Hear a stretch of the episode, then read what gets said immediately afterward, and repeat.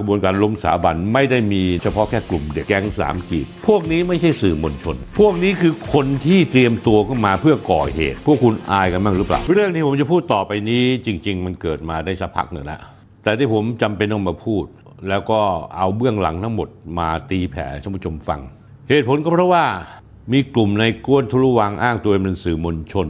ร่วมแก๊งพ่นสีกำแพงวังพอโดนเล่นงานเข้าองค์กรสื่อทั้งหลายก็ออกมาปกป้องโดยไม่ดูตาม้าตาเรือและไม่ได้ศึกษาไม่รู้ข้อมูลที่แท้จริงว่าเป็นการละเมิดสิทธิของสื่อในการทำข่าวเดี๋ยวผมจะเอาข้อมูลข้อที่จริงมาแล้วผมก็จะโยงคำถามกลับไปว่าองค์กรสื่อจากนี้ไปหรือแม้กระทั่งพวกอินฟลูเอนเซอร์อย่างเช่นคุณสุทธิชัยยุนหรือคุณถาปณีเนี่ยควรหรือไม่ควรที่จะศึกษารายละเอียดให้ดีกว่านี้สักนิดหนึ่งก่อนที่จะถลำตัวออกมาแล้วหน้าแตกกันตามๆกันกรณีที่ตะวันทะลุวังหรือนางสาวทานตะวันตัวตุลานนท์ก่อเหตุระยำตำบอลด้วยการขับรถไปไล่จิกขบวนรถของสมเด็จพระเทพรัตนราชสุดาจนในสุดทั้งสองคนก็ถูกดำเนินคดีนอนในคุกเวลาผ่านไปถึง1 สัปดาห์ท่านนายกเศรษฐาทวีสินเห็นท่าไม่ดีเลยเรียกผบ.ตร.กับปปช.เข้าพบให้เน้นเรื่องความปลอดภัยของขบวนเสด็จคดีพวกนี้ท่านผู้ชมครับมันต้องเป็นคดีนโยบายกระบวนยุติธรรมต้นน้ำอย่างตำรวจต้องมีความชัดเจนว่าจะเอายังไงยิ่งพลตำรวจเอกต่อศักดิ์สุขวิมลผู้บัญชาการสำนักงานตำรวจแห่งชาติมีภาพความใกล้ชิดกับสถาบันโดยผ่านทางพี่ชายคือพลอากาศเอกสถิตพงษ์สุขวิมลตำแหน่งราชเลขาธิการท่านต่อศักดิ์ยิ่งต้องมีความชัดเจนเพราะข้อมูลนี้เนี่ยที่เกี่ยวกับการกระทำผิดกับสถาบันมันเป็นกระบวนการเซาะกร่อนบ่อนทำลายสถาบันพระมหากษัตริย์เป็นกระบวนการใหญ่ที่มีเครือข่ายเยอะแทรกซึมเข้าไปหลายวงการบางคนทำตัวเป็นอีแอบต่อหน้าทำท่าจงรักภักดีสถาบันแต่รับหลังกลับกล่าวให้ร้ายปั้นเรื่องเท็จหรือให้เงินสนับสนุนกระบวนการนี้ก็มากผมยกตัวอย่างพรรคก้าวไกลและคณะก้าวหน้าที่เห็นได้ชัดไม่ว่าจะเป็นนายธนาธรจึงรุ่งเรืองกิจนายปิยบุตรแสงกนกกุลนายพิธาลิ้มเจริญรัตน์นายชัยวัฒน์ตุลานนท์นางสาวพันธิกาช่อวานิชทั้งหมดนี้ถูกยืนยันโดยคำพิพากษาของศาลรัฐธรรมนูญไปแล้วเมื่อวันที่31 มกราคมชัดเจนยิ่งกว่าชัดระบุชัดเจนว่าพรรคก้าวไกลนั้นมีความเจตนาและการกระทำที่จะต้องการล้มล้างระบอบประชาธิปไตยอันมีพระมหากษัตริย์เป็นมุขคำพิพากษาศาลรัฐธรรมนูญนั้นเป็นหลักฐานพิสูจน์ชัดว่ากระบวนการล้มสถาบันไม่ได้มีนับเฉพาะแค่กลุ่มเด็กเยาวชนหรือแก๊งสามกีบหรือแก๊งทะลุวังที่เป็นกลุ่มเล็กๆออกมาเคลื่อนไหวแต่ยังมีผู้บงการในทุนผู้ร่วมกระบวนการแนวร่วมเครือข่ายที่ครอบคลุมและนี่เองเป็นเหตุที่ทำให้ผู้บัญชาการตำรวจแห่งชาติเพิ่งตื่นสั่งให้ดำเนินการปฏิบัติการชุดขุดคดีการกระทำผิดเก่าๆที่ยังค้างคาอยู่ของกลุ่มแก๊งทะลุวังผมเคยเอาแผนที่กลุ่มแก๊งทะลุวังกลุ่มทะลุแก๊สกลุ่มภาคีสหายกลุ่มเฟมินิสต์ปลดแอกและแนวร่วมรวมทั้งกลุ่มสื่ออิสระขึ้นมาให้ท่านผู้ชมได้ดู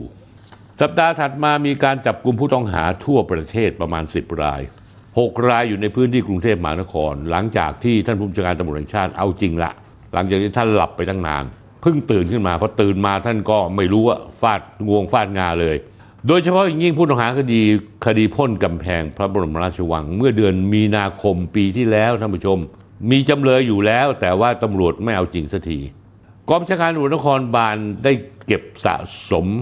ข้อมูลเอาไว้อย่างละเอียดและครบถ้วนแล้วและนี่คือที่มาของแบ็กกราวด์ของเรื่องนี้ท่านผู้ชมต้องเข้าใจให้ถูกต้องซะก่อนที่ผมจะเชื่อมโยงเรื่องราวต่อไปท่านผู้ชมจำเรื่องหยกทะลุวังได้ไหมหรือนางสาวธนลบพลันชัยที่ถูกแก๊งทะลุวังเครือข่าย3 นิ้วรวมถึงพรรคก้าวไกลโดยเฉพาะยิ่งคุณพิธาออกมาเป็นตัวชนหรืออีกในหนึ่งคือเหยื่อเป็นเหยื่อในการยกเลิกและแก้ไขมาตรา 112 รวมทั้งใช้หาเสียงในการเลือกตั้งครั้งที่ผ่านมาหยกทะลุวังเนี่ยเหยื่อของมาตรา 112 ที่มีอายุน้อยที่สุดคือเรียนอยู่ชั้นม.3 ในวัย13 ปียังไม่ครบ15 ปีดีจริงๆแล้วหยกทะลุวังได้ถูกยุยงและใช้งานจากกลุ่มทะลุวังให้เป็นตัวก่อเรื่องก่อคดีเพราะยังเป็นเด็กมาหลายครั้งก่อนหน้าที่ถูกจับนั้นจะถูกดำเนินคดีมาตรา 112 จนกลายเป็นเรื่องโด่งดังสมใจเขาเอาเรามาทบทวนกันนิดหนึ่ง13 ตุลาคม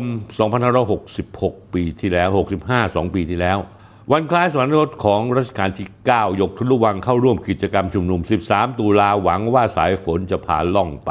ที่บริเวณหน้าเสาชิงช้าหน้าศาลาการกทมใกล้บ้านป้าหยก เธอได้เขียนข้อความบนพื้นที่เสาชิงช้า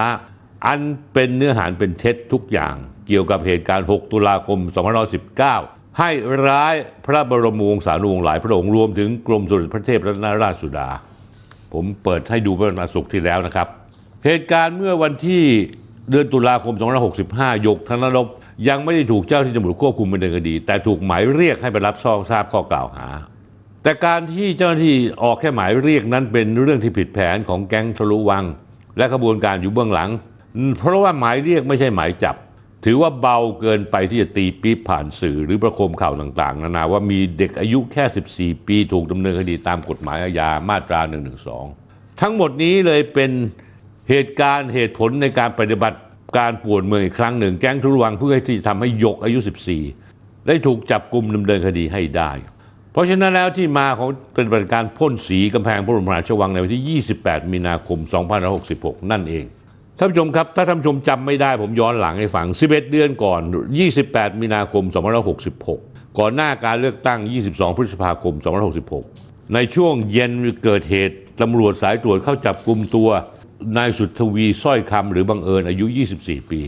ชาวขอนแก่นจับกุมตัวได้ขณะที่ผู้ต้องหากำลังพ่นสีสเปรย์สีดำใส่กำแพงบริเวณถนนหน้าพระลานแขวงพระบรมราชวังเขตพระนครกรุงเทพมหานครการจับกุมในครั้งนั้นสืบเนื่องจากขณะที่สายตรวจสน.พระราชวังกำลังลาดตระเวนตรวจตรารอบรั้ววัดพระแก้วและพระบรมราชวังพบผู้ต้องหากำลังใช้สีสเปรย์สีดำพ่นข้อความใส่กำแพงจึงนำกำลังเข้าไปควบคุมตัวส่งพนักงานสอบสวนสน.พระราชวังดำเนินการตามกฎหมายจากการตรวจสอบประวัติผู้ต้องหาพบว่าเจ้าตัวอ้างว่าเป็นศิลปินอิสระสังกัดกลุ่มศิลปะปลดแอกมักใช้ Facebook ส่วนตัวที่มีชื่อว่าสัทธวีสร้อยคำและ Facebook ส่วนตัวที่มีชื่อว่าบังเอิญคนจริงโพสต์ข้อความทางการเมืองเข้าข่ายละเมิดกฎหมายมาตรา 112 และกฎหมายมาตรา 116 อยู่หลายครั้งแต่ท่านผู้ชมรู้ว่าไม่เคยถูกจับกุมดำเนินคดีที่ผ่านมาจึงมีคนสนใจและให้การติดตามเป็นจำนวนมากตัวอักษรและสัญลักษณ์ตัวเลข3อย่างที่ได้บังเอิญพ่นใส่กำแพงได้แก่1อักษร P ท่านผู้ชมดูรูปตามไปนะฮะจริงๆแล้วก็คือคำว่า P เพื่อประชาชนแต่ผู้ทำความผิดยังพ่นไม่เสร็จและถูกเจ้าหน้าที่ตำรวจจับกุมก่อน2อักษร A ในรูปวงกลมซึ่งย่อมาจากแอนนาคีหรืออนาธิปไตยเป็นสัญลักษณ์การปกครองระบอบประชาธิปไตยอันเป็นลัทธิความเชื่อที่เห็นว่าบ้านเมืองไม่ควรมีรัฐบาลปกครองไม่มีกฎหมายและไม่ควรจะมีระเบียบแล้ว3ตัวเลข112และขีดกลางคือการเรียกร้องยกเลิกกฎหมายมาตรา112นายเอิญหรือนายบังเอิญสุทธวีนั้นถูกจับกุมข้อหาร่วมกันทำให้เสียหายทำลายให้เสื่อมค่าทำให้ไร้ประโยชน์ซึ่งโบราณสถานและขีดเขียนพ่นสีหรือทำให้ปรากฏด้วยประการใดซึ่งข้อความภาพหรือรูปรอยใดๆที่กำแพงติดกับถนนอยู่ในที่สาธารณะตามคดีอาญาที่ 269/256 ลงวันที่ 28 มีนาคม 2566กรณีนายบังเอิญสุทธวีก่อเหตุพ่นสีบนกำแพงวัดพระแก้วได้มีการเผยแพร่ภาพและคลิปวิดีโอผ่านช่องสื่อโซเชียลมีเดียซึ่งเป็นเครือข่ายที่ตั้งขึ้นมาเพื่อสนับสนุนกลุ่ม3นิ้วและล้มสถาบันรวดเร็วมากท่านผู้ชมยังไม่ทันไรเลยโซเชียลมีเดียในเครือข่ายพวกนี้ออกละท่านผู้ชมเคยสงสัยว่าทำไมก่อเหตุพ่นกำแพงวังศิลปินเครือข่ายล้มเจ้าจึงสามารถจะเผยแพร่และส่งภาพและวิดีโอการก่อเหตุได้อย่างรวดเร็วคำตอบง่ายๆคือเหตุการณ์นี้ได้มีการวางแผนไว้ล่วงหน้าแล้วเป็นเครือข่ายมีการแบ่งงานแบ่งบทจัดฉากไว้ล่วงหน้าแล้วว่าใครต้องทำอะไรที่ไหนยังไงเพื่อให้ภาพดูออกมาสวยสมจริงและสามารถสร้างแรงกระเพื่อมให้ได้มากที่สุดนั่นเองท่านผู้ชมครับถ้าอยากดูรายการนี้ไม่มีอะไรสะดุดหรือติดขัดกดไลค์กด Follow และกดแชร์YouTube ก็เช่นกันท่านผู้ชมครับเมื่อท่านเข้า YouTube เพื่อดู YouTube เนี่ยถ้าให้ท่านกด Subscribe แล้วกด Like แล้วก็แชร์ด้วยกดกระดิ่งที่ YouTube นะฮะท่านผู้ชมครับอย่าลืมนะครับท่านผู้ชม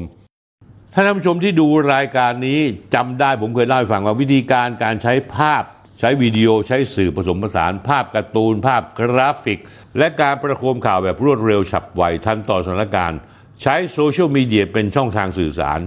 อันนี้เป็นคู่มือเลยของพวกนี้ในการแพร่กระจายข่าวต่างๆในเครือข่ายของเขาให้ออกไปสู่เครือข่ายใหญ่ผมเคยพูดเรื่องนี้วันที่30 ตุลาคมหลายปีมาแล้ว3 ปีมาแล้วตอนที่ 57 ผมได้เคยอธิบายเรื่องวิธีการจัดการด้านสื่อของม็อบฮ่องกงผมจะทบทวนให้ฟังเพราะเขาวิเคราะห์เรื่องนี้กันอย่างละเอียดผมเคยบอกว่าอย่างนี้ครับในการประท้วงนั้นจะมีช่างภาพแฝงตัวในกลุ่มชุมชนเพื่อเก็บภาพช่างภาพที่เขาส่งมาโดยเฉพาะเพื่อเก็บภาพที่โดนใจภาษาอังกฤษเขาเรียกว่า touching โอ้ยโดนใจจังรูปนี้เด็กยืนชู3นิ้วน้ำตาไหลพรากแล้วถ่ายออกไป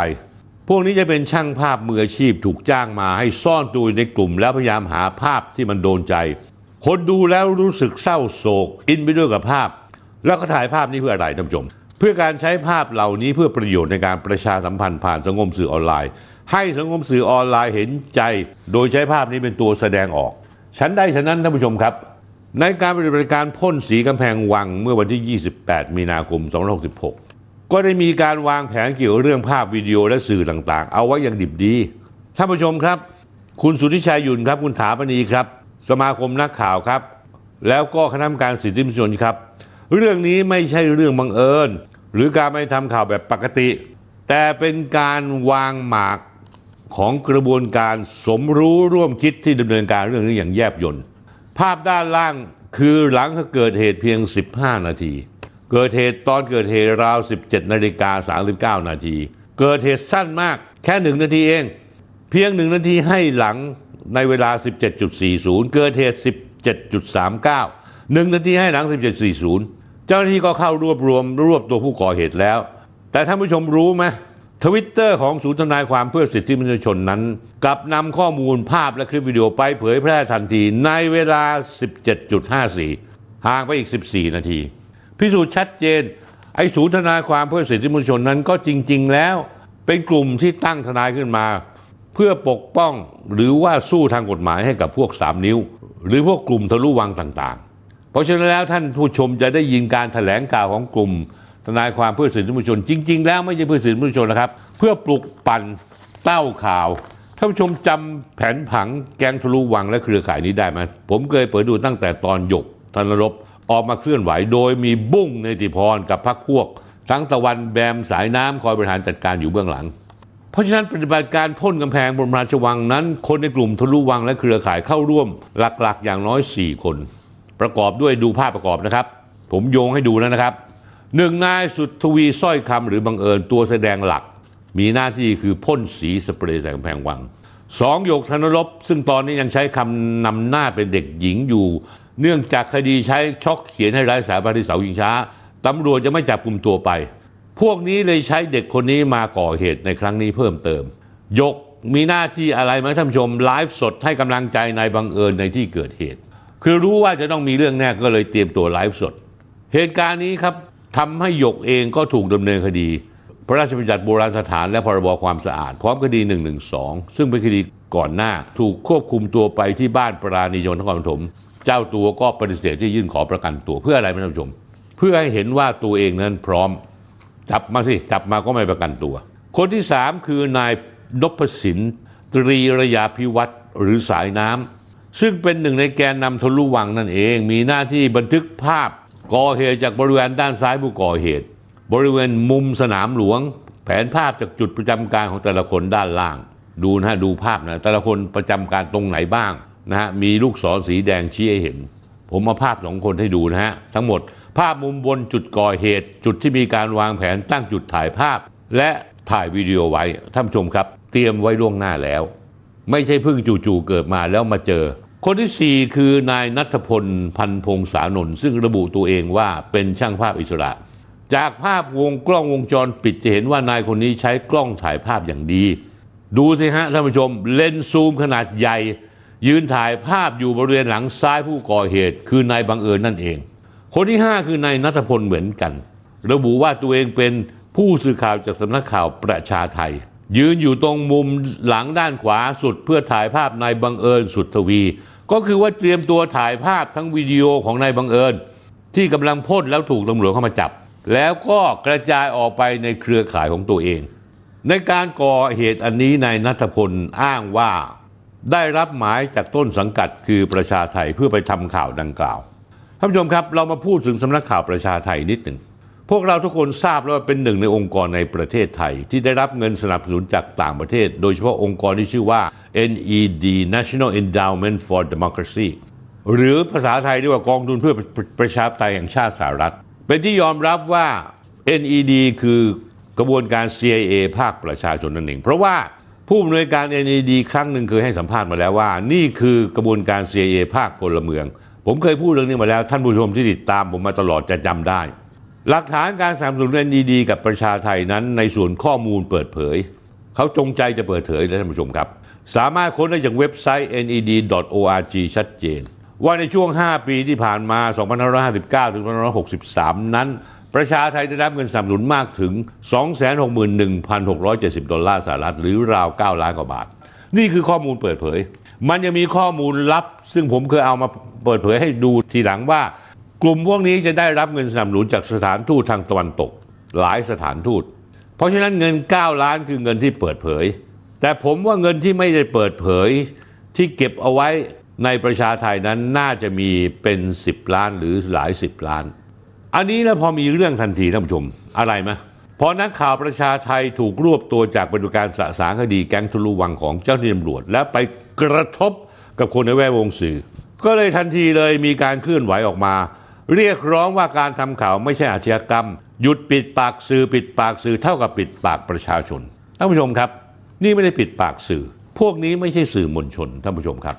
พวกนี้คือคนที่เตรียมตัวขึ้นมาเพื่อก่อเหตุแล้วถ้าดูเนื้อหาสาระของเว็บไซต์ประชาไทยแล้วก็จะรู้ว่าพวกนี้คือเป็นสื่ออีกประเภทหนึ่งสำหรับล้มล้างสถาบันกษัตริย์เพราะฉะนั้นแล้วคนที่ออกมาโวยวายสื่อมวลชนว่า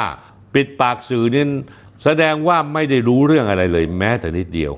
และไม่เคยวิเคราะห์เจาะลึกหรือพิจารณาข้อมูลข่าวสารที่แท้จริง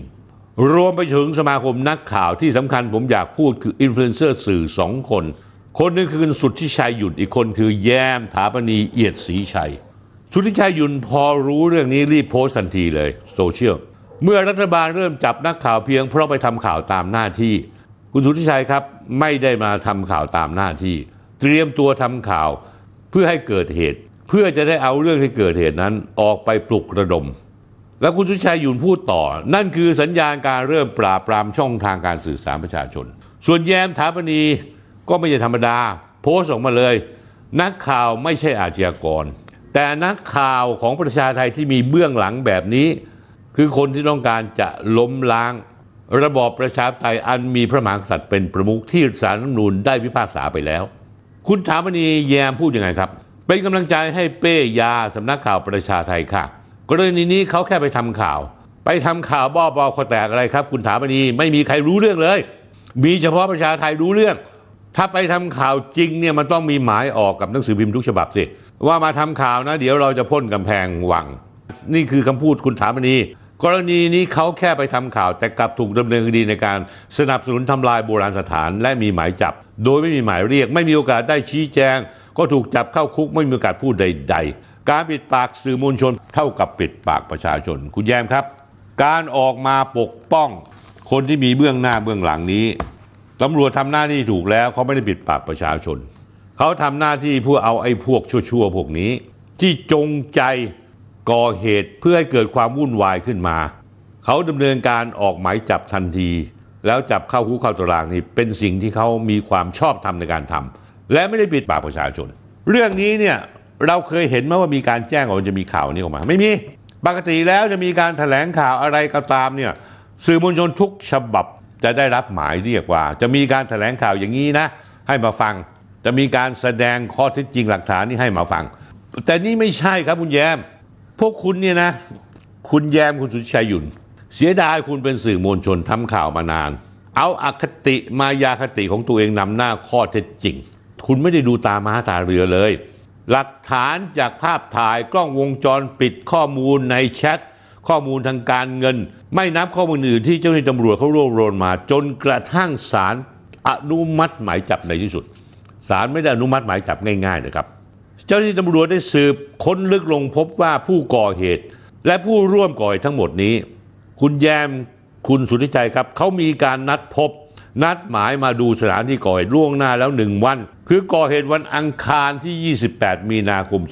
2566แต่กลับมีการนัดหมายกันมาดูพื้นที่ล่วงหน้าแล้ว1วันคือในวันที่จันทร์ที่27มีนาคม2566เขานัดกันที่ไหนครับนัดกันในช่วงเวลา 6 โมงเย็นถึง 20:30 นบริเวณหน้าศาลฎีกา เพื่อวางแผนและสำรวจเส้นทางก่อเหตุไม่นับรวมกับข้อมูลการแชทการโพสต์ภาพต่างๆลงในโซเชียลข้อมูลการโอนเงินค่าจ้างพิรุธในการเลื่อนปฏิบัติการจากวันที่27มีนาคมมาเป็น28มีนาคมเนื่องจาก27นั้นเผอิญเป็นวันเกิดของนายบังเอิญสุทธวีแต่ข้อมูลที่มีการโพสต์เป็นเหตุการณ์วันที่27มีนาคม2566อยู่ตลกมากทั้งภาพหลักฐานด้านล่างจาก Facebook Live ของหยกที่ถูกจับกุมในที่เกิดเหตุที่ระบุว่าการก่อเหตุเกิดขึ้นในวันที่27มีนาคมทั้งที่การก่อเหตุนั้นเกิดขึ้นวันที่28มีนาคมโกหกพกลมตลอดเวลานอกจากนี้แล้วข้อมูลหลักฐานผู้ร่วมก่อเหตุพ่นสีกับนายบังเอิญสุทธวีจำนวน4คนนั้นมีเพียงถ่ายภาพถ่ายวิดีโอนายบังเอิญเท่านั้น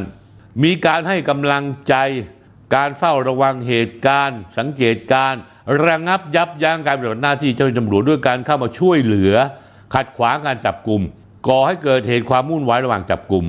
รุมกดดันหนักให้ปล่อยตัวนายบังเอิญสุทธวีด้วยเฮ้ย